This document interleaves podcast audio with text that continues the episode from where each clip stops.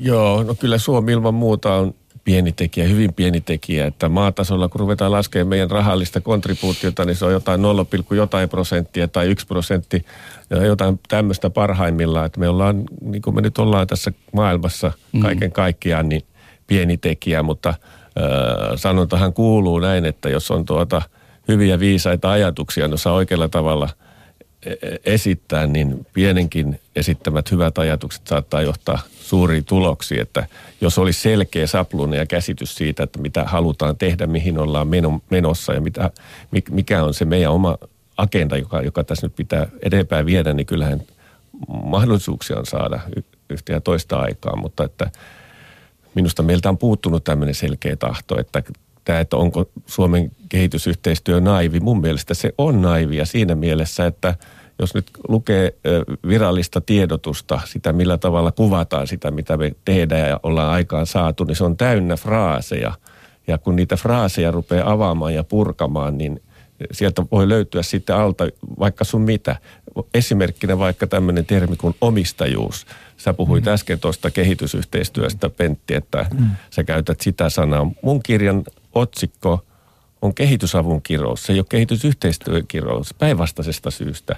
Mm. E, et mä, mä oon itse sitä mieltä, että mitään aitoa omistajuutta ei koskaan siirtynyt kehitysmaille, vaan tämä on tiukasti pysynyt avunantajien käsissä ja se ehdollisuudet, sen, se kehitysyhteistyön sisältö on määritelty kuitenkin meidän toimesta. Me ollaan asetettu sille niin kuin ehdot. Me ollaan itse asiassa myöskin saneltu se, että millä tavalla niitä ongelmia pitäisi ratkaista. Me ollaan oikeastaan itse identifioitukin ne ongelmat.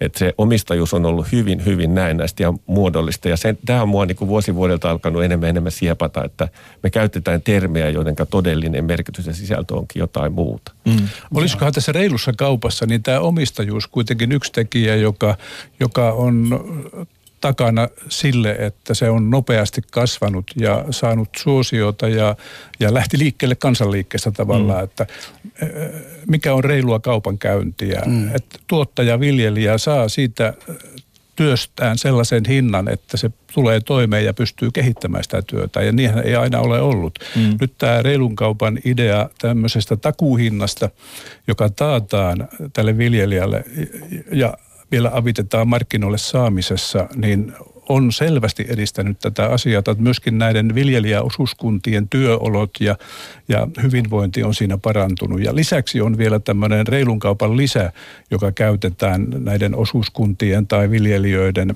ää, elinolojen parantamiseen, terveyteen, lasten koulutukseen, tämän tyyppisiin mm. asioihin. Mm tämä minusta näyttää, sitä, näyttää siltä, että se omistajuus siinä, että omalla työllä varsinaisesti tehdään se tulos, niin on lisännyt sitä ja myöskin kasvattanut tätä nopeaa suosiota.